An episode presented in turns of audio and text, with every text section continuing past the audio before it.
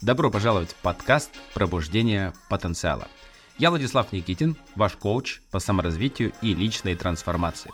Вместе мы раскроем ваш внутренний потенциал и найдем скрытые возможности, чтобы достичь выдающихся результатов. Здесь мы исследуем мотивацию, подсознание и эффективные стратегии для достижения ваших целей. Готовы начать путешествие к лучшей версии себя?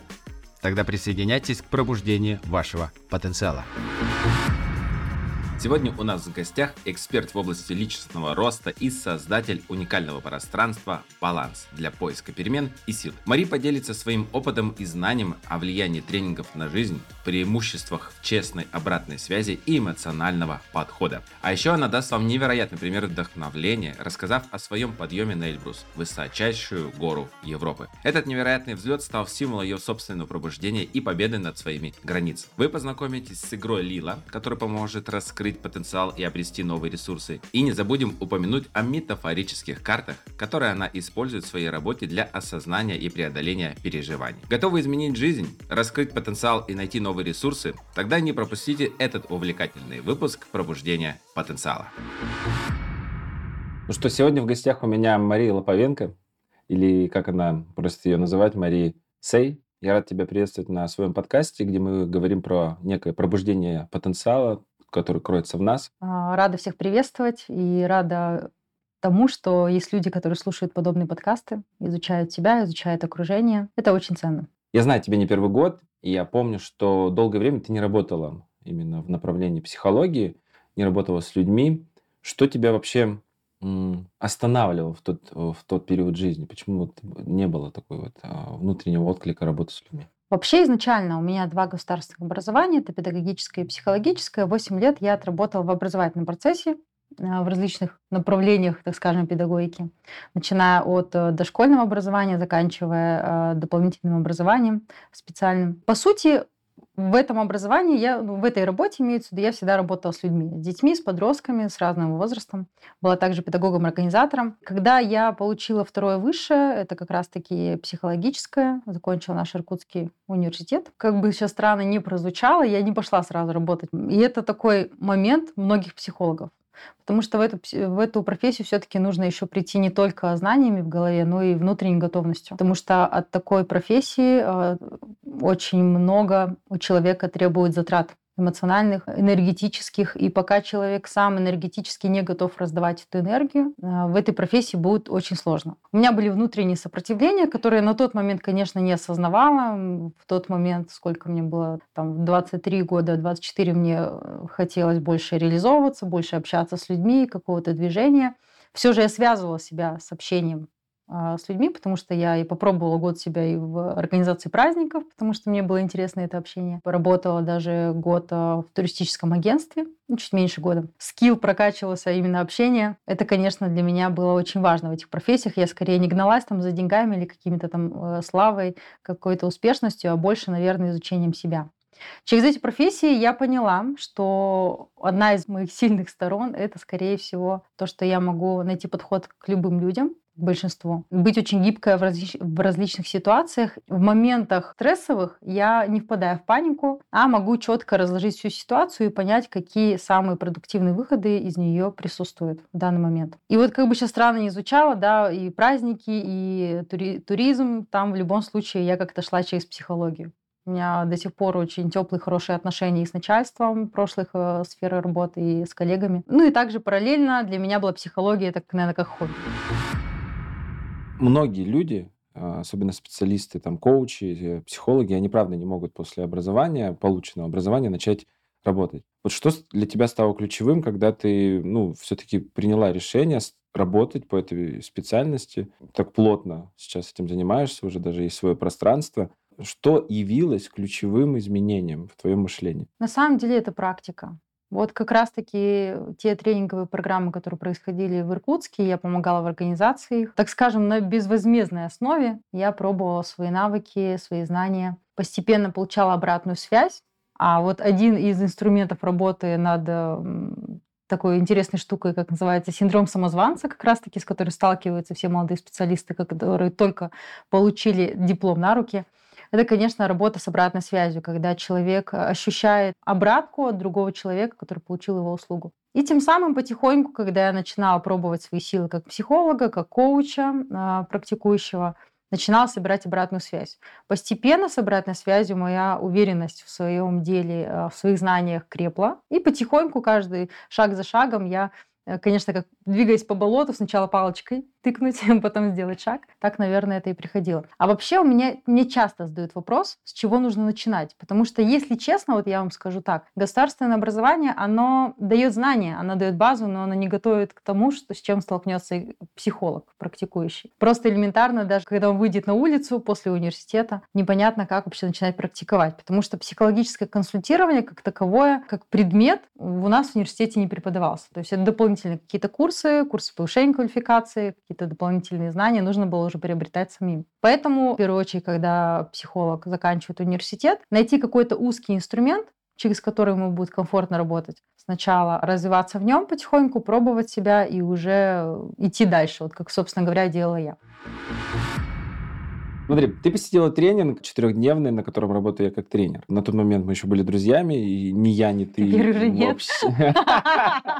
Теперь уже нет, друзья. Ни я, ни ты в тот момент не работали так плотно с людьми. И вот насколько это было толчок для тебя? Вообще э, программа групповых психотренингов очень продуктивная, потому что человек, когда проживает процессы, он двигается не только в своей голове и в своих размышлениях, но и также смотрит вокруг себя, как люди проходят это. И это очень важно, потому что мы воспринимаем себя на по большей части через призму других людей и нашего окружения. А, зная тебя уже долгое время, и как ты колко подметил, когда мы еще были друзьями, ну и до сих пор, конечно, являемся это так, мы шутим. Конечно, наметки у каждого человека есть. Конечно, у тебя очень развито тоже и общение с людьми, с тобой легко, комфортно, а это одна из компетенций э, практикующего психолога точно, потому что человек должен быть легкий, потому что психология и без этого сложная вещь, а если еще человек будет усложнять, то это будет прям проблема. Конечно, увидев твой интерес э, к этому делу, как ты шел и через обучение, и через различные сам практики, работу с собой, огромный труд проложенный, но я считаю так, что я, во-первых, горжусь тобой. Во-вторых, я считаю, что любой специалист, он должен быть самым лучшим кейсом. Как мы перешли к хвалению меня в этом вопросе? Потому что я в этом вопросе услышала именно такой вопрос.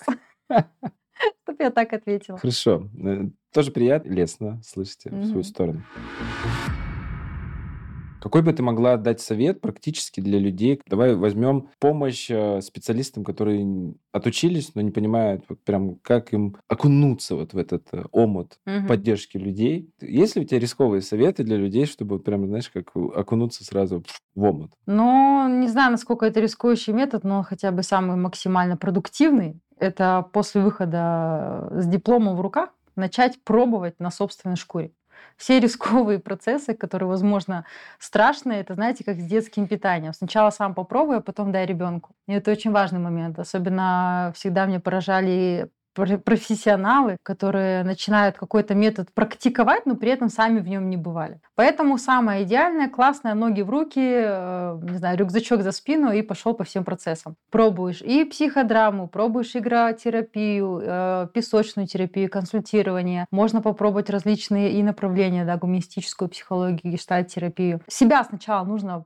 протестить через все, понять, где у тебя больше резонирует, где ты сам лично понимаешь, через какой метод как двигаться дальше. И уже тогда ты сможешь объяснять другим людям и поддерживать. Но если ты сам не прожил этот метод до конца полностью, не понимаешь его схему изнутри, как ты можешь в эту схему человека внедрить, когда он у тебя в терапии двигается? Ну, я правильно я понял, что это надо мне найти специалиста, который может этот э, инструмент на мне попрактиковать, потому что, ну, как я могу взять там какой-то инструмент и начать там себя коучить Нет, в прошлое, конечно, про детство, к примеру, да, про маму, да, папу. Да. Я же не могу сам себя. Даже есть такое, что психолог сам себе не врач, когда не разберет ни одну из своих травм. Ну, конечно, этого не получится, потому что мы, во-первых, настолько привыкли уже жить сами с собой, а у нас искаженное восприятие себя. Это так же, как с голосом. Почему я могу записать там голосовой, потом его включить и искривить лицо, что, господи, какой противный голос, да? Потому что мы привыкли себя слышать изнутри, а хотя снаружи это вообще другая история. Поэтому, конечно, идите к профессионалам, изучайте. Сейчас, э, благо, есть возможности много источников, где можно найти эксперта. И просто пробуйте. Конечно, есть люди, которые, о, я сам су сам себе, я сам себе психолог. Ну, а, как говорится, флаг в руки тогда такому человеку, если у тебя в голове есть установка, я могу быть себе сам онколог, гинеколог и стоматолог, да, как бы, ну, тогда странные моменты. Если у тебя у самого нету ценности пойти к другому специалисту, довериться ему, а пойти с ним в процесс, тогда вопрос, будут ли ходить к тебе люди, если у тебя этой ценности нет.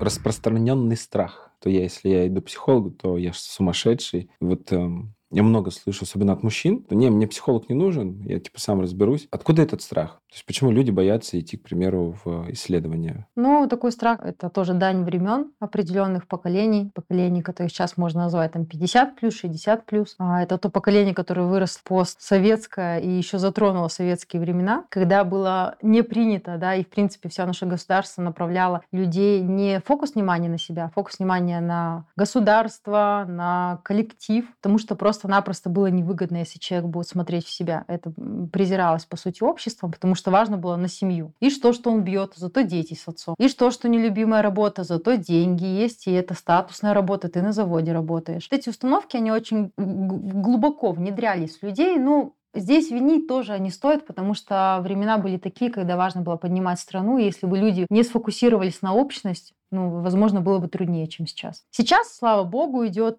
разворот постепенный от наших бабушек, от наших мам. До сих пор кому-то это все передается. Но почему сейчас психология очень далеко шагнула в, при, э, в практикующей терапии? Потому что люди начали разворачиваться. Это перестало порицание со стороны общества идти, что, да, может быть, поизучать. Ну и как бы нужно понять, да, что психологи работают только со здоровыми людьми. То есть у нас даже это в должностных обязанностях прописано. Психолог работает со здоровым человеком. Как понять со здоровым человеком? Ну вот, например, смотрите, есть психотерапевты, а, есть психологи. Психолог, он не работает с медикаментозной поддержкой. Психотерапевт, он имеет право выписывать различные медикаменты, и у него есть медицинское образование. Психотерапевт может также работать с человеком, у которого есть э, проблемы, связанные прям с диагнозом, неврологическими различными направлениями. А психолог работает только словом, не работает медикаментозно, он работает непосредственно через работу с сознанием, с мышлением. И когда э, работать с мышлением на 100% можно тогда, когда по здоровью, скажем, все нормально. Почему психотерапевт работает да, э, с медикаментами? Не потому, что он ими лечит, а потому что, ну, как, скажем так, не очень красиво прозвучит, но это как, э, как костыль определенный. То есть медикаментом мы снимаем тревожность, мы снимаем какой-то стресс, э, невроз, и уже на спокойном состоянии психоэмоциональном мы уже работаем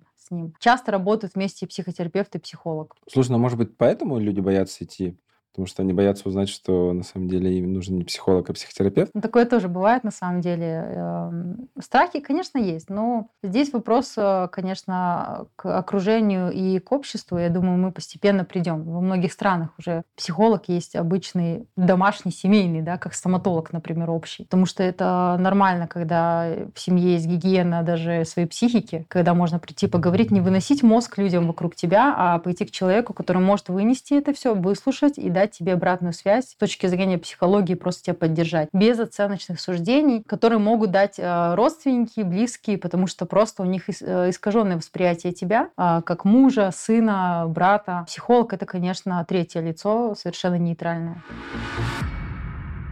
Скажи тогда, каким образом ты помогаешь своим клиентам обрести вот эту гармонию и достичь внутреннего равновесия? В первую очередь, а, самая главная задача психотерапии– это, конечно, дать возможность человеку испытать инсайт по поводу себя. Что такое инсайт? Да, то есть это какое-то, какая-то мысль, какие-то а, удивления, прозрения по поводу себя, понимание себя. То есть если мы представим, что каждый из нас – это действующий механизм, и в нас крутится множество винтиков, пунтиков различных. И чтобы понять, где он сломался, нам нужно четко понимать всю систему. Поэтому, когда человек ко мне обращается в терапию, а, приходит, мы, конечно, изучаем запрос. Человек приходит с запросом, а, по статистике 90% запросов, с которыми люди приходят, там оказывается совершенно другой. И это нормальная история. Мы идем что? Мы идем через призму сначала изучения, что во мне крутится и какой я механизм. Какие установки во мне появились да, когда-то, а, откуда они появились, для чего, какая система защиты у моего организма. Сначала мы с собой знакомимся,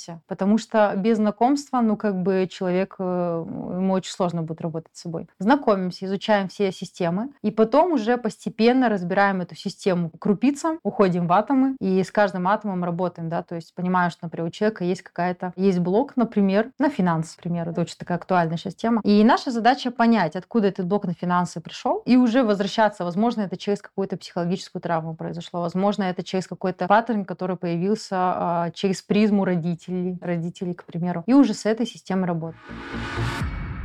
Ну, ты говоришь инсайт. Это же такое модное, сейчас классное слово. Многие люди на этот инсайт уже реагируют как на крас- красную тряпку. Ты думаешь, почему в нашем обществе на это слово начало, начали так реагировать? Я думаю, это потому что вот это вот быть в потоке, быть в потоке, ловить инсайт. Ну, это такое же хейтерские фразы, которые, которыми люди просто прикрывают то, что боятся. То, что, в то, что не хотят а погружаться, они высмеивают. В целом это нормально. Как бы к этому относиться нужно философски. Всегда будет хейт, да, это то, что высмеивают высмеивается, когда не понимается. Слушай, Мари, а вот, вот ты сама психолог. Как ты вообще сама себе можешь помочь? Или вообще вот у тебя есть жизненные ситуации, которые ты вот прям, знаешь, как вот про друзей всегда все понятно. Ты приходишь и такой, о, там у него вот это, ой, токсичный, там, или про меня, да, часто говорите, ты душнило. Или...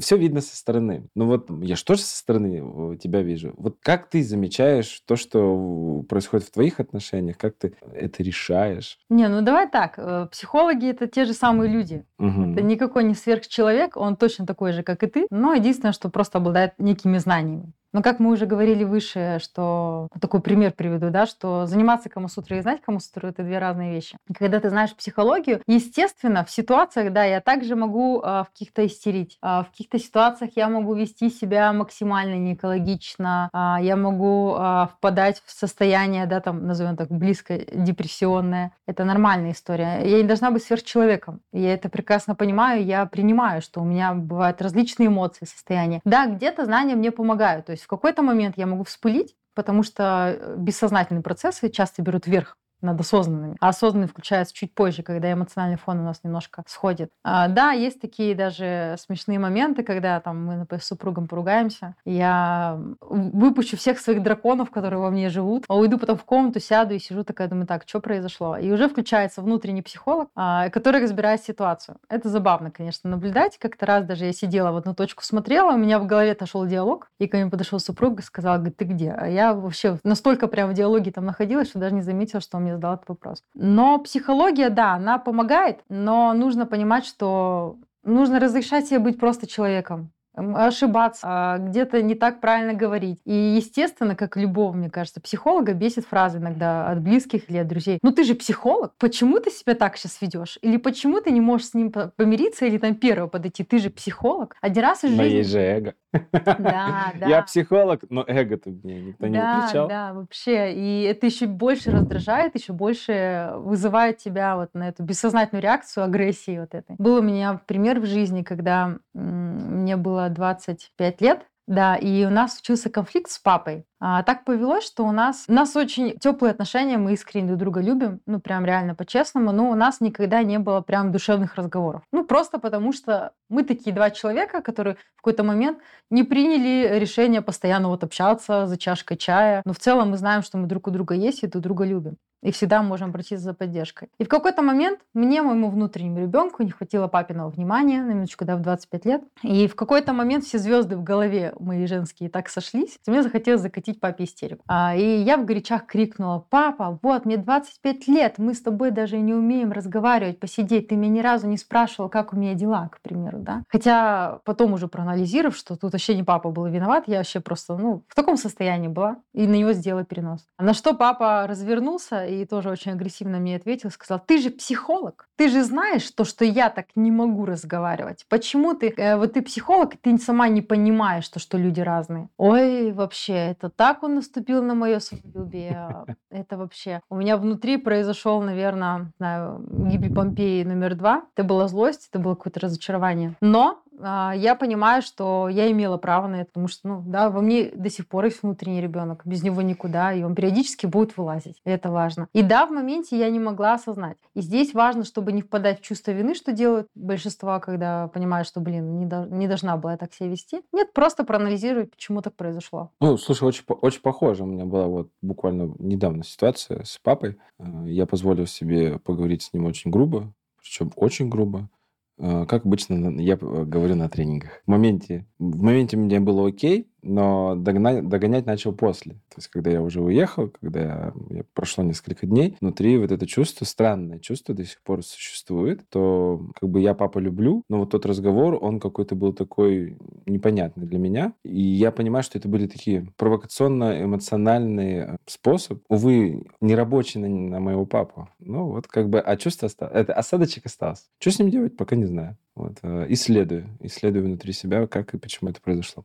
С мамой проще. С мамой, даже если я так поговорю, мы потом доразговариваем этот разговор и закрываем. А, ну, а с папой нет. Ну, как говорится, цель э, самой истерики может быть просто в истерике, а не в том, чтобы добиться чего-то, да. Тем более ты вот как говоришь, что а на папу-то это никак не повлияло, ну, там, на его мнение или какие-то мысли. Значит, видимо, просто важно было выплеснуть. Слушай, ну, я не могу утверждать, там, повлияло, не повлияло, потому что папа же мне об этом не сообщал. Это как у меня мысли остались остались, когда я уехал, так и у него мысли остались. Mm-hmm. Так как и у мамы остались, потому что эта же картина была э, разыграна при всех э, как-то участниках э, этой ситуации. Mm-hmm. Поэтому, ну, как есть, как есть. Как часто ты славливаешь внутри себя отклик э, во время сессии? Потому что вот я знаю, что согласно там всем кодексам психологов, коучей, э, об этом там много где написано, что мы не делаем переносы на клиентов. Честно, честно, на тренингах я периодически, по большей степени, э, иногда славливаю то, что я сейчас говорю с собой. Потому что ситуации очень такие тонкие, да, триггерные, они через других людей во мне начинают воспроизводиться. Часто ли ты с этим сталкиваешься? Как ты во время работы с клиентами это как, как обыгрываешь. Обыгрываешь, да, вот так вот обыгрываешь. Как это? Или вообще, что в этот момент с тобой происходит? Ну, может быть, я для кого-то раскрою сейчас тайну. Может быть, какие-то психологи на меня посмотрят потом после этого коса. Но, в принципе, мы проявляемся для этого мира всегда через призму себя. Всегда. Ну, то есть по-другому мы не можем, потому что мы социальные существа, как все млекопитающие, нам важен социум. И бессознательно, конечно, мы даже вокруг себя создаем всех людей. И даже те, кто клиенты приходят с запросами, это на 99% либо то, с чем ты уже сталкивался, либо то, что сейчас для тебя актуально. А даже вот я смотрю, да, по большому потоку клиентов, а, в зависимости от какие ситуации в жизни у меня происходят, плюс-минус похожие запросы и приходят приходит. Чтобы, да, не происходило переноса, есть очень важное правило для психолога постоянно самому быть в терапии. Как только славливаешь, быть постоянно в осознанности, в анализе. Ну, с, с течением лет это несложно становится, потому что уже привычка в голове, да, что происходит сейчас со мной. И, конечно, я тоже хожу в терапию. У меня есть также, естественно, психологи и психолог, к которому я в Иркутске могу обратиться вживую, да, прийти. Есть э, на онлайне. Есть несколько специалистов а, смежных направлений, с которыми я могу также прийти поработать в своей психологии. И это тоже очень важно, потому что некоторые некоторые психологи это игнорируют. Типа, я же психолог сам. Нет, здесь очень важно. И, конечно, как только ситуация происходит,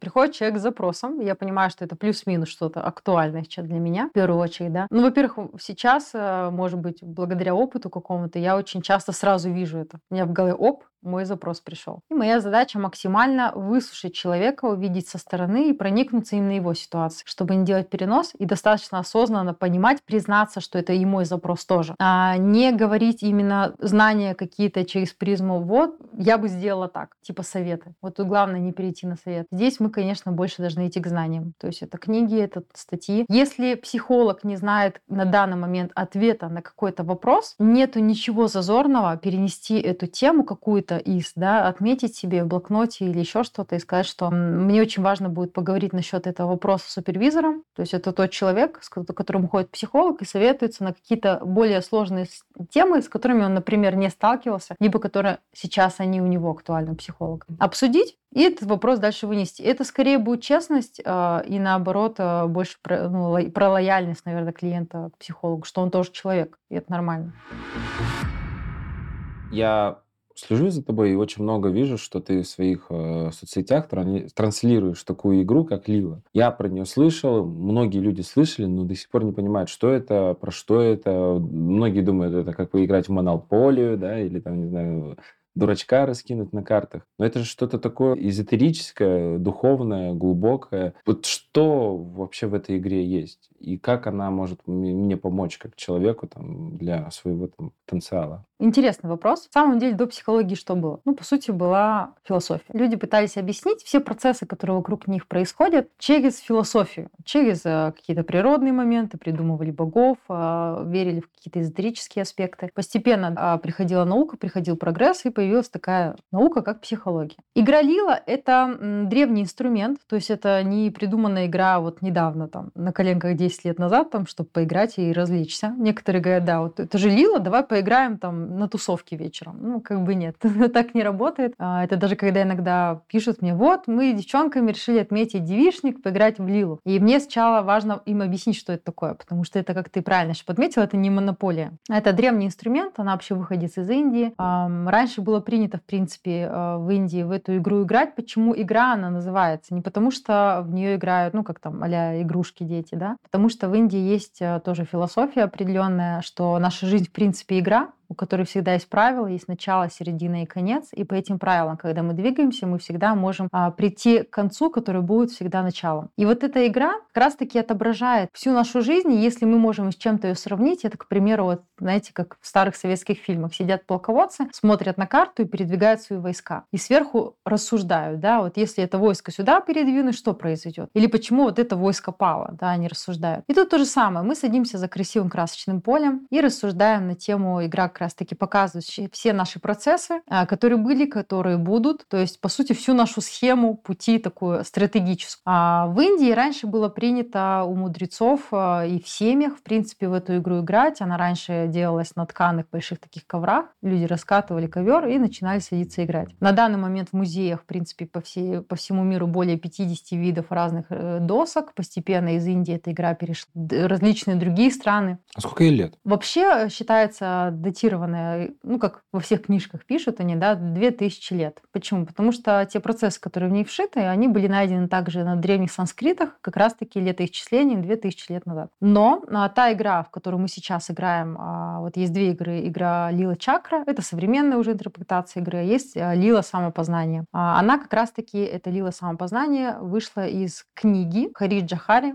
написал ее когда-то, около 80 лет назад. Он как раз-таки философ, как я называю человек-пароход, философ, психолог, эзотерик, скульптор, даже немного художник. В свое время, когда он, этот прекрасный человек жил, очень много трудов после себя оставил, в том числе и книгу про игру Лила, где описал все правила. Самое, что интересно, вот факт, да, что в эту игру играли тысячелетиями. До Хариш Джахари нигде не было описано полностью все правила этой игры. Ни разу нигде ничего не описано было. Раньше это было принято передавать из уст в уста. Но Харид Джахари понимал, что любые знания, которые не переданы на бумаге, они мертвые знания, и дальше они не уйдут. Ты умрешь, и они могут остановиться. Типа рано или поздно они перестанут существовать. Да. И он взял для себя задачу написать эту книгу. И как раз-таки по этой книге сейчас мы играем в эту игру. Ну, известный факт, что передача из уст в уста имеет интерпретацию. Угу. И не факт, что вообще в целом мы имеем такую, которая да, оригинал, оригинал. Да, да. Даже его описание, я думаю, это его интерпретация а, этого видения, но зато зафиксированное. То есть вот исходя из его описания, эту интерпретацию теперь копируют, да, и что-то делают. То есть есть исходная точка, потому что так исходной точки не было. Вообще, Влад, это на самом деле вот этот процесс весь до мурашек, потому что э, там, да, есть моменты фундаментальные, которые там понятно, что они как раз-таки и идут там 2000 лет. Но поскольку Хариджа Хари изучал индийскую э, религию, и буддизм, э, и древние веды, и в игре это тоже все намешано. И как бы там, скорее всего, да, есть интерпретация его. И, ну, как, поскольку это все-таки автор, как говорится, он может это написать, да. И даже сейчас э, я занимаюсь также еще обучением проводников игры Лила, и я понимаю, что каждый проводник вкладывает свое в игру, потому что некоторые интерпретации, даже хоть и по книжке мы будем играть, но каждый играет через свою призму. У меня, например, в игре очень много процессов я пропускаю также через современную психологию, чтобы человек мог увидеть, да, насколько в древние времена об этом говорили, но вот на факте психологии мы можем это объяснить. Да, я также вшиваю эту информацию, да, и древнекитайской философии, позиции инь-янь, мужская, женская, а, буддизм, а, индийская философия. И также мы затрагиваем вообще, в принципе, древнерусские веды. Тогда как ты относишься к людям, которые проводят игры Лила, вот как монополию? Потому что это как как выбрать психолога, да? Сейчас же очень большой такой спектр специалистов. Сейчас вообще в целом на, модно, модно наставники, коучи, психологи, игропрактики, да, там у нас эти гвоздостояльщики и так далее. Вот как вообще людям в, в море вот этой всей информации не ошибиться, получения собственного вот этого ну, такого внутреннего раскрытия себя, потому что сейчас не все люди смотрят так глубоко. То есть есть игры Лила, которые просто хайпятся, да, то есть там, ребят, приходите, быстренько сыграем, разбежимся и, и все такое. Ну, я думаю, если мы сейчас приравняем игру Лила к какому-нибудь некому продукту, вот вы идете в магазин, смотрите очень много разных упаковок, они все могут быть красочные, красивые. Например, даже возьмем не буду называть название, а, всем принято шоколадное яйцо детское с игрушкой, да, есть... Да, даже э, никто не понял, о чем она. Ну ладно, хорошо, это будет киндер, допустим. У меня просто сын уже такой прошаренный тоже говорит, мама, вот в магазине аналоги. Тоже стоят яички разных других там производителей. Обертка тоже красивая, тоже заманчивая, тоже очень много обещает. Там игрушки классные, вкусный шоколад. По факту покупаешь, да, там вместо 150 рублей яйцо стоит, да, у киндера, да, покупаешь за 200 рублей, ну, как бы, по сути, да, красиво, но глубины нету и вкуса нету. И вот здесь, знаете, то же самое, да, к любому, к любой услуге, к которой вы относитесь, в любом случае вам нужно точно удостовериться, что не сверху красиво, а внутри. А, я сталкивалась с такими мастерами игры Лила, да, которые очень красиво пиарят себя в инсте, очень там красиво позиционируют себя, но по факту потом, когда общаешься с людьми, которые пришли к ним на игру, а мне бывало такое, что человек поиграл в одном месте, потом пришел ко мне в другое поиграл, он говорит, в смысле, это что, это вообще другая игра. То есть это очень глубина, да. И да, здесь, конечно, а, я всегда говорю, смотрите на отзывы, всегда общайтесь с человеком, а, смотрите, что он транслирует в общем, какие у него ценности. Потому что игра Лила — это глубинная вещь, это не развлечение. Но на самом деле кому-то же поверхность тоже важна. То есть кому-то же и не хочется в глубину идти. Слушай, первый раз, когда я играл в Лилу, я сидел на кухне, мы пили чай и кидали кубики, и на распечатке А4 читали каждую клетку. И таким образом я первый раз играл в Лилу. Ни хрена не понял. Вообще не понял, потому что интерпретации очень сложные. Там же не просто так, типа, а на этой клетке вот это, вот это. Нет, там же очень глубинные, как ты сказал, веды даже есть. Mm-hmm. Там заве... Э, очень глубоко все описано. Ничего не понятно. Поэтому очень важен, конечно, проводник, который может расшифровать такие некие э, смыслы, глубокие смыслы. Поэтому, да, я бы тоже, наверное, согласился, что очень важно посмотреть на человека, который стоит за, потому что можно и обжечься. обжечься. Да, если вы возьмете классическую книжку Хариш, это вообще... Его начинаешь читать. Если честно, когда я в первый раз сама начала читать, я такая, боже, как э, все непонятно и очень безумно интересно. Непонятно, да, естественно. И когда игра идет, э, фишка в том, что иногда нужно смотреть не только на клетку, на которой ты находишься, а на клетку, из которой ты пришел, и которая в будущем, например, возможно, будет перед тобой клетка.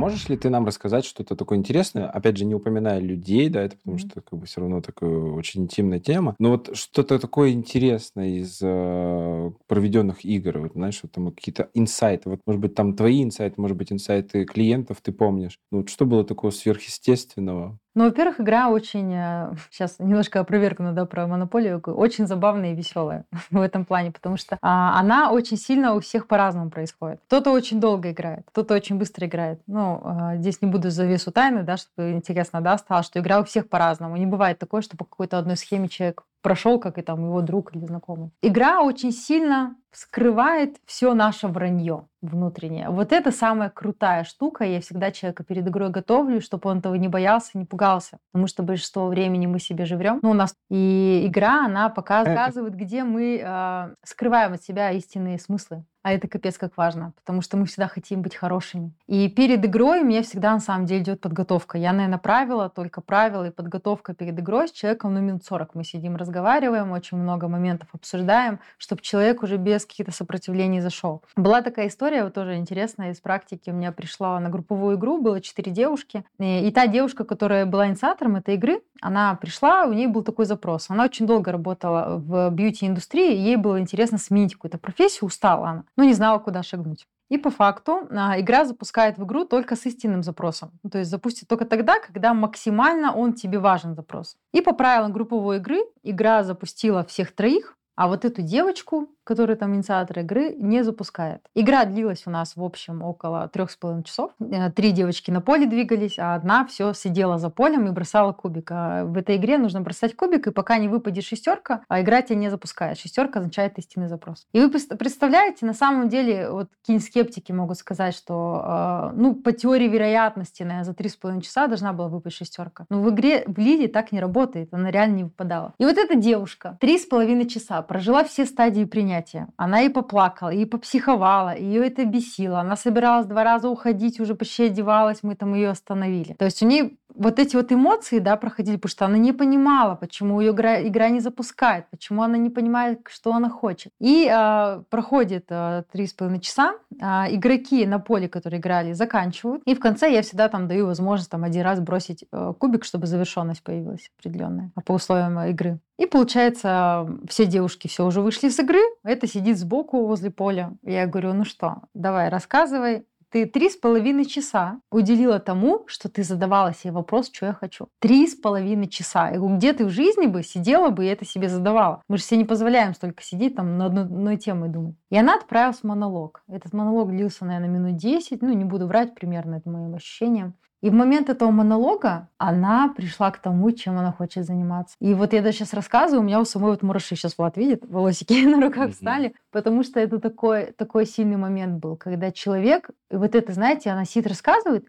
и останавливается речь, она смотрит на тебя стеклянными глазами, такая говорит, блин, а я поняла. И это вот прямо вот сильные процессы. И поскольку у каждого из них был один бросок кубика, я говорю, слушай, но по сути игре важно было тебя держать за полем, потому что ты должна была задать себе вопрос и уже прийти к этому. То есть игра-то для тебя шла, даже если ты была за полем, игра все равно шла для тебя. И она бросает этот кубик последний раз, и она говорит, а зачем, я же все равно уже не зайду в игру. Она бросает кубик, и как ты думаешь, выпадает шестерка. Естественно, игра как бы уже окончена, но признак того, что игра говорит, вот, мы правильно с тобой сидели, да, что ты там угу. задумалась. Игра как живой организм. И вот это прям очень сильный процесс был. Я прям до сих пор его вспоминаю, это было очень глубоко. А еще одна история тоже была забавная, как раз-таки про мужчин сейчас расскажу. Пришло два друга. Они с детства дружат, и сейчас семьями дружат, у них там жены дружат. Ну, в общем, такие, как уже брат, два брата. И один парень такой активный, веселый, двигатель, один более спокойный, фундаментальный, основательный. И вот этот активный, он был инициатором игры. Все, пришли они, начинают играть. И заходит первый в игру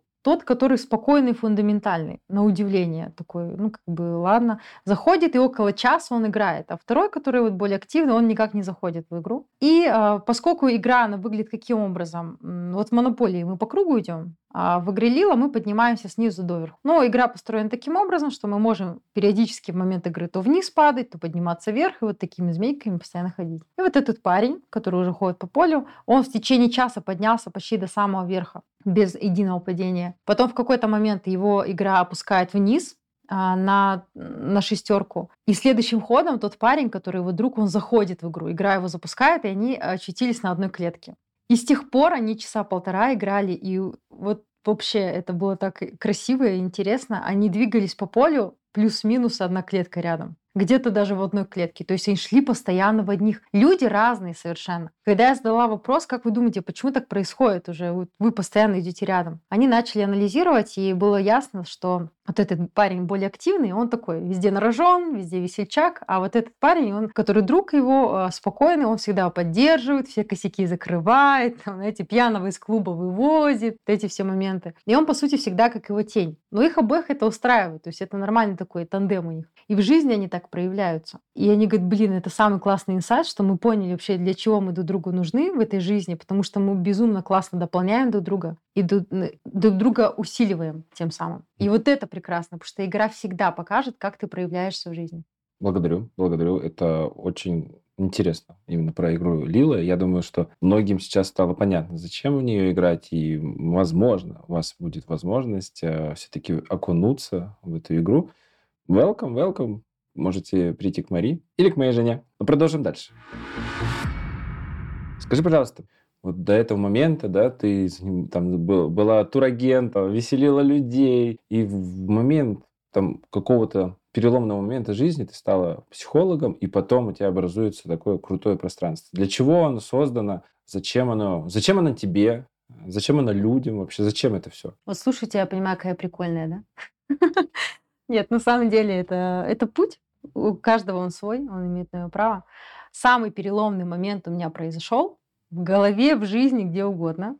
Это все-таки, наверное, тот момент, сейчас страшно прозвучит, когда я ощущала, что я умерла. Не пугайтесь, кто слушает, да. Физически и ментально я это ощущала когда это произошло, когда в моей жизни был 2020 год, когда я поднималась на высшую точку Европы, это вулкан Эльбрус, и со мной случилось состояние определенного такого. Даже не знаю, как это описать. Вот те люди, которые поднимались, сейчас меня поймут, да, те, кто не знает, выше 5000 у человека, ну, чем выше поднимаешься, тем больше разряжен воздух, меньше кислорода. Из-за этого происходит кислородное голодание в голове. И происходит, так скажем, называемая горняшка, когда плохо, ну, оно такое, ну, как у меня ощущалось, как будто, знаете, знаете, дикое, тяжелое похмелье, тебя еще укачало, и еще у тебя температура, и вообще тебе безумно плохо шевелить глазами, телом, всем чем угодно. И был момент, когда мы поднялись на некую высоту, когда я как раз ловила эту горняшку, а поднималась я на Эльбрус, и в то время у меня было в жизни задачи доказательства себе и всем вокруг, что я могу. Я поднималась на исключительно такой мужской энергии,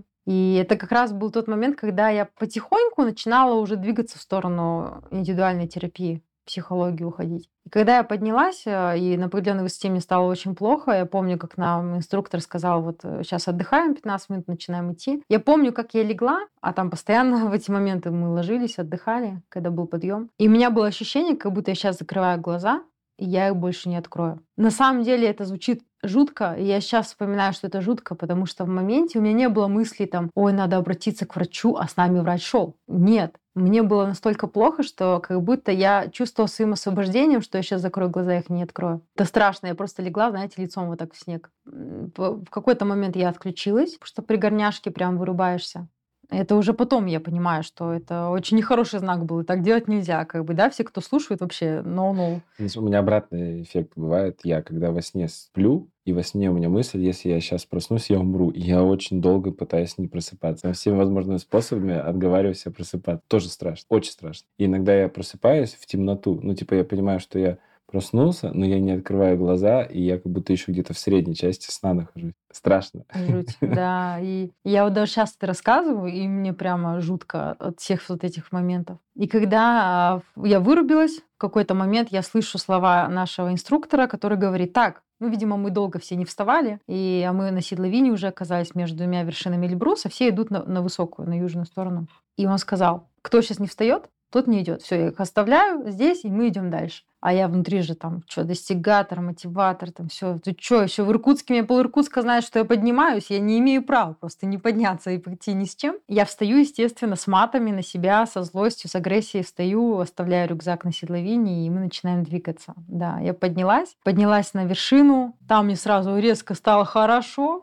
Спускалась я в хорошем состоянии, горняшку как рукой сняло. Я вообще удивлена была, мне было замечательно. То есть как бы насколько внутри организм такой выдохнул и даже в ресурс пошел, потому что эндорфины, да, это, знаете, как при, при родах в кровь добавляется, чтобы человеку хорошо стало. Вот, видимо, тогда мне прилив это случился. И когда я спустилась с Эльбруса, я вообще вернулась другая, а, совсем другая. Вплоть до того, что это, эти изменения коснулись всего. Вплоть цвета волос. Вот если отмотать в Инстаграме, я там с малиновыми волосами на Эльбрусе. Да, сейчас я блондинка уже, там, четвертый год. Коснулись изменений того, что мы э, поднимались с моим уже бывшим супругом. Спустились мы уже с четким пониманием, что у нас будет развод. Я плотно ушла в психологию, я перестала сопротивляться своим внутренним желаниям, образованию и каким-то там своим а, силам внутренним экспертности и пошла в эту профессию. Даже близкие, даже в том числе и родители четко видят эти изменения. И, наверное, в тот момент, когда я закрыла глаза и отпустила все, я, мне кажется, я отпустила ту жизнь прошлую, которая меня не до конца устраивала. И такая перезагрузка произошла. Но она очень дорогого стоила. Я понимаю, что это, во-первых, очень много сил, и не только физических, но и моральных. Потому что в тот момент я получила огромную силу, я вернула себе себя и разрешила по-честному смотреть на то, что меня не устраивает в жизни. То у меня появились силы уйти оттуда, где мне нехорошо, где а, я не хочу быть больше находиться по каким-то причинам, там, нравственности, важности или еще что-то. Я начала просто идти в свой путь. И, наверное, вот эти силы, как раз-таки важность это и ценность, привлекает и клиентов моих, потому что зачастую это ко мне приходят клиенты за переменами, которые хотят эту силу ощутить толчок, желание. Естественно, мы притягиваемся к тем людям, которые этот толчок они могут дать и поддержать в этом. И вот, наверное, вот тот переломный момент, он и случился. Но перед этим Конечно, когда я начала двигаться в там, достигаторство, это были толчки очень сильно тренинга. Знаешь, вот мне сейчас э, я больше верю, почему ты стала психологом, чем когда ты говорил, вот, я поняла, у меня инструменты. Вот когда в начале нашего диалога ты такая умная женщина такая сидит. Вот сейчас ты настоящая, и сразу видно, что вот там и происходит твоя жизнь, вот там произошло. Потому что у нас нет такого, что нам учебника меняет жизнь. У нас нет такого, что вот эти вот упражнения меняют жизнь. У нас есть такие фундаментально переломные моменты. Вот ты тренинг начала упоминать. Это для многих людей есть такой, как поднятие на Эльбрус. Там происходит там чуть ли не умирание старой версии, возрождение новой версии, потому что очень часто, почему люди боятся ходить на тренинг, потому что они понимают, что там точка невозврата, то есть точка изменения, и там надо будет что-то делать с новой жизнью. Почему, да. да, они в депрессии некоторые впадают? Потому что они понимают, что а, и жизнь-то может быть другой они где-то сдаются внутренне. Вот всегда я говорю, ребят, но если ты уже на этом пути, не тормози, там нельзя тормозить, потому что тебя откатит так далеко, и ты уже будешь стоять в какой-то стороне и плакать от того, что ты не там и не там. Но изменения происходят двух форматах. Да? Либо э, мы можем привлечь изменения в своей жизни. Это монотонным трудом, постоянная осознанность, работа над собой, терапия, латопола. Это достаточно бывает долгая протяженность по времени. Либо это определенная жопа. То есть то, тот момент, который тебя пнет под одно место, это начнет вот этот вот маховик времени, который начинает всю жизнь перекручивать, изменять и заворачивать. Когда это соединяется в два формата, да, почему тренинги, они бывают очень продуктивны? Потому что, во-первых, это тоже как бы терапия определенная, да, тебе там дают определенный удар под дых, ты с ним сталкиваешься, и особенно если после тренинга еще идешь в терапию, дальше работаешь над этим, да, то есть это идет и переломный момент, и работа с терапией определенной, то тогда больше продуктивности. А те люди, которые боятся потом идти в терапию и изучать себя дальше, да, вот, например, после тренингов очень много классных программ дополнительных там на несколько месяцев, а это очень важно. Это как, знаешь, сделать операцию и потом пройти курс реабилитации, это нормально, потому что, ну, тебе вырезали что-то, нужно как бы понять, как теперь жить без этого в организме, да, и чем наполнять. И, а, и вот те люди, которые не идут, естественно, они потом впадают в какие-то там депрессии, в состояние, да, потому что они увидели, что изменения это вот рядом, но их не пустили в себя, и здесь стало больно, и не, смог, и не могут справиться с этой болью. Ну, раз мы затронули эту тему, то я часто сталкиваюсь с тем, что, ну, ловлю такую некую обратную связь, что тренинги ломают людей. И потом на белом коне психолог прискакивает и говорит, ну, иди сюда, я тебя сейчас вылечу, поправлю, исправлю и так далее. Вот как ты вообще вот к этой части относишься? Точнее, как, как ты сама смотришь на вот этот весь процесс? Да, люди посещают тренинги, и происходят определенные процессы. Причем много и часто я слышу обвинения, что люди, которые проводят тренинги, они типа как бы к людям относятся как, э, как к мясу. Но на это же не так. То есть, э, если посмотреть в правду, всегда говорим, ну, у нас есть дальнейший путь, да, каким образом тебе становится лучше. И вот люди, которые не выбирают, вываливаются, они потом попадают к неким психологам, которые рассказывают, что я тебя теперь вылечу. Угу. Вот как ты относишься ну, вот к такой э, версии восприятия мира, вот так я бы назвал? Ну, если это восприятие мира психолога, что вот он так транслирует, да, а, может быть, это человек, который не поддерживает современные методы. Хотя групповая терапия, она достаточно, так скажем, давний инструмент несовременный. Но сейчас просто это более развито, более много инструментов интересных сейчас появилось действительно, которые очень хорошо работают. У меня даже были моменты, когда я из терапии отправляла на тренинги. Да, то есть я где понимала, что человеку важно, например, сейчас в окружении людей побыть, пытать определенные процессы. Я прям отправляла и рекомендации делала, и чтобы человек зашел и вот это дело прожил, потому что, ну, это важно было бы. Я из тех психологов все-таки, знаешь, а, которые, вот как раз про пространство мы еще затрагивали, да, а, что я считаю, что всем экспертам в этих сферах трансформации нужно работать совместно, потому что тянуть одеяло на себя и говорить, ой, да ты там занимаешься тренингами, а ты там коуч, а ты вообще психолог, нафига психология, а зачем коучинг? Ну нет, это просто разные инструменты, и они позволяют человека со всех сторон, э, ну как бы поддержать. Это не лечение, это поддержка. Ты можешь как бы сам самовывоз, да, как говорит самовывоз, когда переживаешь ситуацию без психолога, фраза. Самовывоз. Да, когда ты пытаешься вывести сам. Заказал себе в KFC поесть и нажал самовывоз, да? Да-да-да. Какой-то ангел без крылышек из KFC, да? Вот, это из той же истории. А, я вообще к этому отношусь нормально. Да, бывает такое, что человек негативно приходит с тренинга. Но я считаю, что такая солидарность людей, которые занимаются психотерапией и трансформацией человека, объяснить ему, что да, этот инструмент был, возможно, для тебя очень а, травмирующий. Да, возможно. Это не значит то, что он не дает изменений другим людям. Да, он тебе вскрыл травму. Скорее всего, вскрытие этой травмы было важно. Потому что если бы не важно было этой травме вылезти, она бы у тебя в тренинге не вылезла. И ты бы так не среагировал. И если тебе сейчас тяжело и сложно, просто да, давай мы с тобой поговорим, расставим точки над «и». А, ну, естественно, я не ставлю под сомнение а, методы. Ко мне приходили, например, люди после тренингов, а, может, потому что я в такой среде, да, вожусь а, из профессиональных тренингов, так скажем. Да, в Иркутске, честно скажу, я Лично не знаю фактов тренингов вот каких-то на коленке. Ну, я не видела просто. Может быть, они есть, конечно, может быть, я просто не сталкивалась. Но то, что травмирующие бывают они, да, я так скажу, и на консультациях у меня людей я могу травмировать. Я могу вытащить тоже очень много грязи, и человеку это может не нравиться. И на моих консультациях тоже люди могут плакать, и были моменты, когда пси- со, со психом уходили, хлопали, хлопали дверью. Ой, в, в этом плане мне очень хорошо показывает, как люди реагируют. Это сериал «Триггер». А он, конечно, такой э, вымышленный с точки зрения психологии. Мгм. Но там очень классно поставлена серия, что в каждой серии психолог выводит человека на триггер, тот ему выдает по морде, потом он приходит в конце благодарит. Потому что в первой реакции, да, человек вот так реагирует. Я могу сказать, что лично мне, э, я не знаю, сколько раз пытались набить морду, э, на тренингах пытались набить морду по причине того, что вот я про честность. Вот то, что ты говорила, вот, наверное, даже если брать психолога а, и брать компетенции психолога, я даже знаю, что много, что запрещено говорить психологу психологом, ну, то есть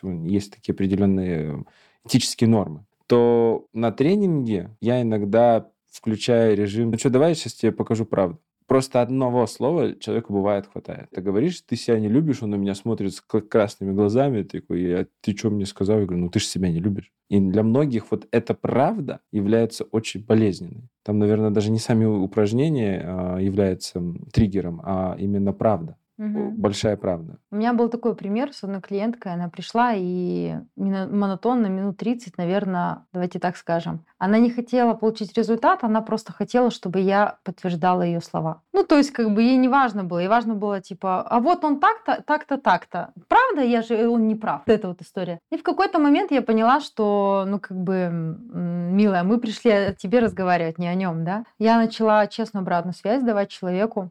А, вообще, как она создает такую ситуацию в отношениях. То она, конечно, быркала, фыркала в какой-то момент, вообще сказала, что вот я вообще э, ожидала другого, что вы мне поможете решить эту проблему. Но по факту ей решение не нужно было. Ей важно было просто качнуть правоту, и чтобы подтвердил психолог, что типа она права. Бумажку дать. Да, да, да, что ты здорова, типа на лоб, да, приклеить. У нас консультация даже чуть раньше закончилась, я начала ее провожать, и вот она мне в дверях сказала, я ожидала, что вот я пойду, такие деньги заплатила специалисту. Я говорю, дорогая, если бы ты хотела хотела, э, ну, если прийти к человеку и просто заплатить деньги, чтобы кто-то им что-то подтвердил, ты могла мне сказать, слушайте, я плачу вот вам 7 тысяч рублей, подтвердите, что я говорю. Я могу просто подтвердить. Ну, как бы ты пришла с запросом проработать ситуацию. Я сторонний человек, стороны, как говорится, всегда виднее ты не проработаешь эту историю, она у тебя не закончится до тех пор, пока ты не уйдешь из иллюзии, не будешь у, у людей ходить и вызывать чувство, э, там, что ты такая бедная, чтобы тебя все жалели, а найдешь прямо в себе силы посмотреть в себя. Я говорю, я ни в коем случае тебя никак не оскорбляю и не говорю, что ты плохой человек. Я просто говорю факты, что происходит сейчас с тобой, что тебе самой мешает. Я говорю, ты мне не, ну, не близкий человек, никто, как бы, по сути. И мне важно, что твой результат. Она психанула, ушла. Как ты думаешь? Думаешь, через, э, вот, э, через сколько она объявилась в моем поле? Я не могу сказать. Проходит несколько дней, она просто... Я решила еще пойти. Она сейчас уже постоянный клиент. Слушай, ну у меня была такая ситуация, где мы тоже так мягко, ласково начали по психологическому с ней разговаривать. В середине нашего разговора она такая уже сама такая, да дайте мне в пощечину. Ну, она просила физическую пощечину. Ну, конечно, это недопустимо. Но когда она вышла в дверь, был с коллегой, я говорю, ну, раз просит пощечину, давай дадим. Мы просто начали задавать ей другие вопросы, которые ей знаете, как первый час это было просто такое вот как раз подтверждение, как ты говорила, а второй час э, каждый вопрос был пощечиной, потому что она раз за три выбегала в дверь, возвращалась такая, ну давайте дальше. Подсела на Да, да, да, да. И она сказала, у нее была очень странная обратная связь. Она говорит, ну вот мне, я, я ходила к другому психологу, он мне очень понравился. Но вот вы, не, ну в целом, как бы, ну, нам, нам понравилось, потому что там была такая... То есть многие люди застревают в своих историях, и их очень важно иногда просто разбудить. Это да. Кому-то важно просто пережить эти эмоции, и он просто на них напрашивает. Вот э, что касаемо цен, тоже такая острая, да, история. Мы как-то плавно перешли в нее, она тоже очень актуальная, мне кажется. Да, давайте проговорим про деньги. Это больная тема всех. Да. Раньше Ой. можно было на тысячу рублей полный холодильник забить. Сейчас... э, Пал- Палка колдунья. Что с этим делать? Я эмоционально выгораю из-за этого. Вот как с этим бороться? Честно скажу, у меня консультация стоит 7 тысяч рублей. Кому-то страшно, бойтесь и сидите дома, окей. Кому не страшно, не у меня на консультациях. Давайте так начнем. Я не боюсь в этом признаться и честно признаюсь в том, что я не планирую снижать цены, делать скидки или еще что. Почему? Не потому, что я супер э, шикарная надменная женщина. То, что супер шикарная, это точно. Кто-то воспримет это как надменностью, а кто-то поймет, что это просто человек ценит себя. Потому что понимая, сколько я вложила в свои знания, понимая, чем я могу помочь человеку и как я могу на консультациях развернуть человека и его, в принципе, путь и ответить на вопросы, которые он не мог пять лет решить. Что это такое, да? То есть это обычный такой пример. Например, представьте, что у вас 10 лет не решается проблема в отношениях. Например, не может выйти замуж девушка, не может найти себе отношения парня. И 10 лет у нее в этом есть проблема. И вот мы к ней подходим и говорим, вот сколько бы ты заплатила, и мы бы тебе сказали, прикинь, вот ты сейчас, мы тебе дадим инструмент, который 100% и- изменит твою задачу, вот эту проблему. Сколько бы ты заплатила? Вряд ли бы она сказала тысячу рублей. Это же бесценно. Насколько внутри ты можешь поменяться. Но почему у людей там у многих страхи даже включаются? Потому что ну, никто же гарантии дать не может. Тоже от человека зависит. Но представьте, надо вот идти на консультации в какие робо- э, рода практики с пониманием, что вот я заплатила 10 тысяч рублей, и это от меня зависит, чтобы я на 10 тысяч рублей в этой консультации поработала, чтобы я открылась, чтобы я хотела что-то изменить. Я понимаю, когда я сама иду на обучение, да, я на разных обучениях была там за 100 тысяч, и вот за 500 тысяч, и вот опять взяла там. И я понимаю, что если я 500 тысяч вложила, я и получу эти 500 тысяч. И это не про то, что я буду требовать это с того человека, типа, отдай мне столько знаний. Нет, я понимаю, что я буду работать на 500 тысяч. И это вот феномен, знаете, низких чеков. Чем меньше человек платит, тем меньше он берет ответственность за это действие. Заплатил тысячу рублей, он ждет, когда перед ним психолог все разложит по полкам. Заплатил 7 тысяч рублей. И, ребят, на самом деле этот человек передо мной сидит, он работает. Он реально идет в глубину, и у него реально идут изменения. Тем самым, что у меня чек не 1000 рублей, я даже по- поддерживаю, помогаю своих клиентов, чтобы они начали двигаться и шевелиться. Чтобы они понимали, что, блин, ну нет, мне надо работать. Тема, да, стоимости там разного формата там продуктов, это вообще такая... Я, я сталкиваюсь с тем, что люди платят не то, что там 7 тысяч за час, они платят там за тренинги большие деньги, приходят на эти тренинги и не делают там ничего. Вот прям вот от слова «ничего». Первый день, чем я занимаюсь, я вызываю в них желание работать над собой. Бывает, у меня уходит на это аж 4 дня. И только к четвертому дню человек уже к завершению тренинга говорит, я понял. Я говорю, но время вышло. Время вышло.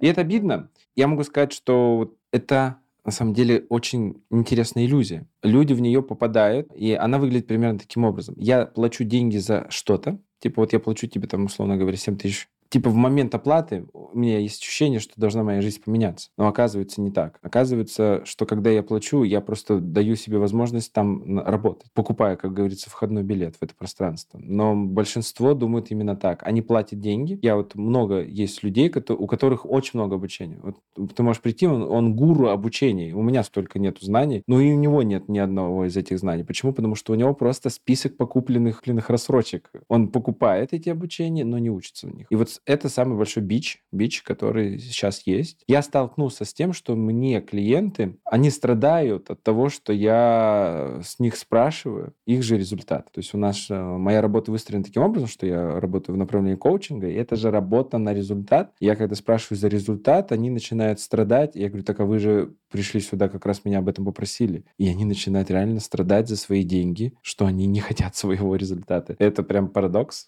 И я, я знаю, в чем парадокс, потому что люди попадают в свои боли. Вот ты говоришь про сколько стоит, да? Вот этот подкаст родился ровно тогда, когда меня мой знакомый мне продал обучение за 5000 рублей. Я говорю, слушай, я, наверное, не буду покупать. Он мне матами продавал, Он такой, типа, интересный продавец. Я говорю, я хочу послушать. Он мне час продавал, всяко разно меня крыл. Это очень экологичные продажи, но он такой хороший друг, поэтому э, от него можно было послушать. Интересно, интересно. Я купил, и вот что, уже третий выпуск э, подкаста на моем канале в связи с тем, что просто черка он мне дал. Не то, чтобы я ему заплатил 5000 рублей, он мне черка дал. Как он мне сказал, ну что, в целом-то как бы нормально же? Я говорю, ну, в целом, да. Причем... И спонсор этого подкаста. Да, и могу сказать, что в том обучении, которое мне скинул, э, не было ни слова о том, что я делаю сейчас. Просто это было толчок в того, что я начал это делать. Но видишь, всегда любое действие, оно имеет потом какой-то конечный результат. Всегда есть результат у любого действия, даже когда бездействуешь. Только нужно понимать уже, вот, какой результат ты хочешь получить, и уже над ним идти работать. Скажи, пожалуйста, вот в завершении я бы хотел поговорить про метафорические карты. У тебя их очень много здесь в пространстве, ты часто их используешь в своих практиках. Вообще, что это такое за направление, метафорические карты, как они помогают э, пробудить мой потенциал, э, вообще увидеть э, что-то в моей жизни? Ну, начать надо с того, что это не гадание, потому что у многих сразу же карты, это должно быть гадание, да. А нет, метафорические карты, или как по-другому называют еще ассоциативные карты, они работают через призму наших метафор и ассоциаций, которые устраивает наш мозг, опираясь на предыдущий опыт в жизни. То есть, например, я сейчас скажу, представьте все ослика, и на этом ослике сидит принц. Каждый из нас представит этого ослика и принца. В целом, а, набор характеристик э, этих персонажей будет у нас у всех плюс-минус одинаковый, но где-то картинка будет разная. И какие-то ассоциации с этими осликами у всех будут свои. И вот как раз-таки э, карты, они работают через призму индивидуально каждого человека, который работает с этими картами.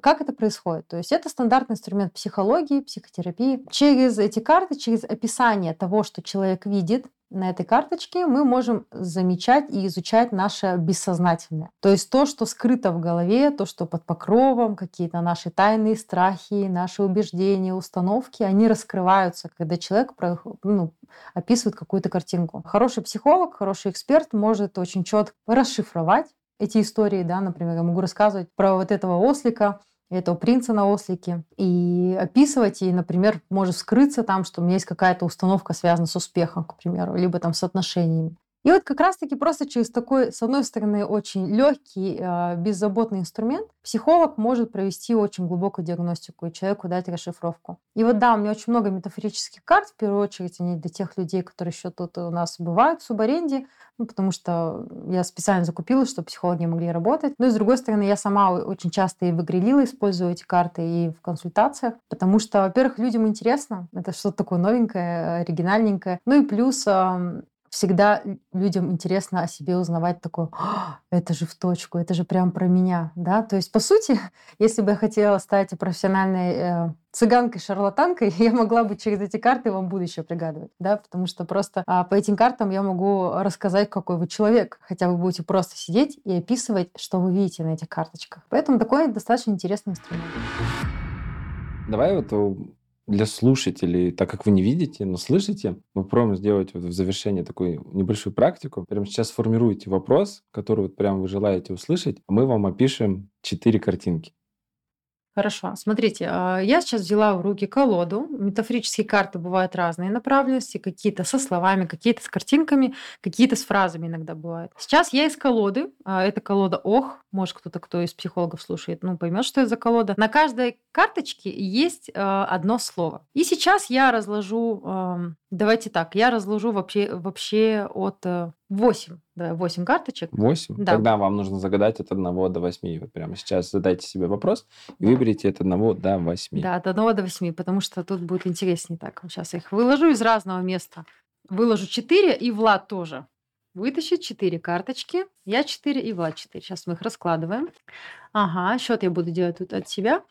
И какая будет задача? Сейчас чтобы даже ответ, знаете, был бы такой более широкий, поскольку и я вытащила карты, и Влад вытащил карты, вы сейчас что делаете? Задаете вопрос, который вас в последнее время прямо тревожит, что вы не можете до сих пор выйти из этой ситуации или, может быть, ответ какой-то получить. И вот эти карты э, я переверну и назову каждую цифру, э, под каждой цифрой будет слово. Ваша будет задача поскольку мы с Владом вместе участвуем, давайте выберем две цифры. А от 1 до 8 вам в голове нужно сейчас держать две цифры. И запишите, пожалуйста, когда услышите, например, цифра 3, такое-то слово, запишите это слово себе. Эти два слова будут подсказки для вас, исходя из чего? Что вам мешает до сих пор выйти из этой ситуации, которая ну, у вас произошла. То есть э, что за препятствие, которое не дает вам возможности прийти к результату или выйти из того положения, в котором вы находитесь.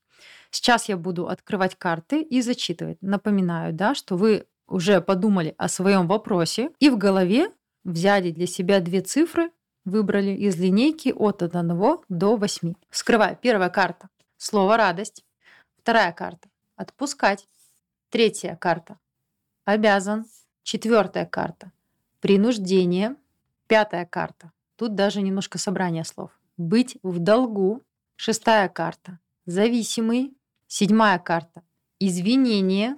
И восьмая карта, конечно, унижать. Если что, прослушайте в записи еще раз. И ваша задача эти два слова выписать перед собой и подумать, о чем эти слова, почему они именно вам сейчас пришли, о чем они свидетельствуют, что за препятствие стоит перед вами. Вот такая вот маленькая практика. С расшифровками более глубинными и проработкой ситуации вы можете обратиться еще вообще, в принципе, к Владиславу Никитину, а, к, ко мне. Я думаю, контакты где-то можно найти. Да, конечно, в описании вы можете обратиться да. и уже вживую пообщаться. Да, и как бы этот момент еще больше проработать. Или поделиться, в принципе, в комментариях, какие у вас слова, и это было бы О, вообще круто, да. Да, и мы могли бы даже там в комментариях где-то и поддержать вас. Угу. Благодарю. Было интересно. Не знаю, это был э, эксперимент. Посмотрим, насколько будет классно и насколько вам даст пользу. Ну и в завершении я бы желал, чтобы э, ты подарила пару э, мыслей или, наверное, каких-то таких классных э, инсайтов э, нашего выпуска для наших слушателей. Инсайт номер раз.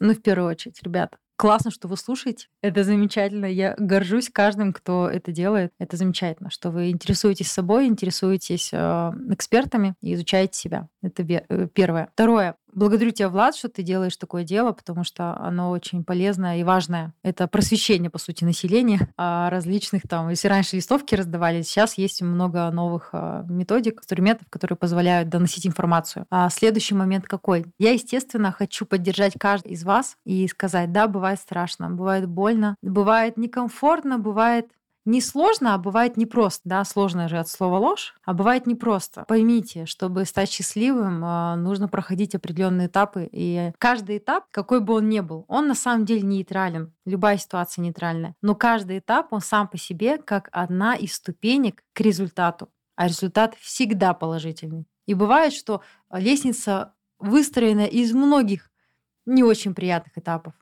ну, к результату приведет всегда положительному. Поэтому не останавливайтесь на какой-то ступеньке, не плачьте и не думайте, что все крах. Нет, возможно, эта ступенька вас готовит к чему-то лучшему.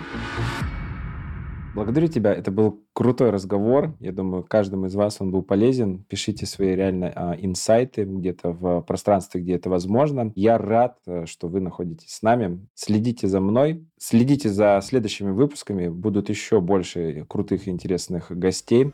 А пока, пока-пока. Присоединяйся к нам в следующем выпуске подкаста, где мы продолжим исследование подсознания, саморазвития и личной трансформации. Подпишитесь на наш канал, чтобы не пропустить новые эпизоды и быть в курсе самых актуальных тем и советов. Спасибо, что были с нами и помните, ваше подсознание – ваш сильный союзник на пути к успеху и счастью. До встречи в следующем выпуске «Пробуждение потенциала». Пока-пока.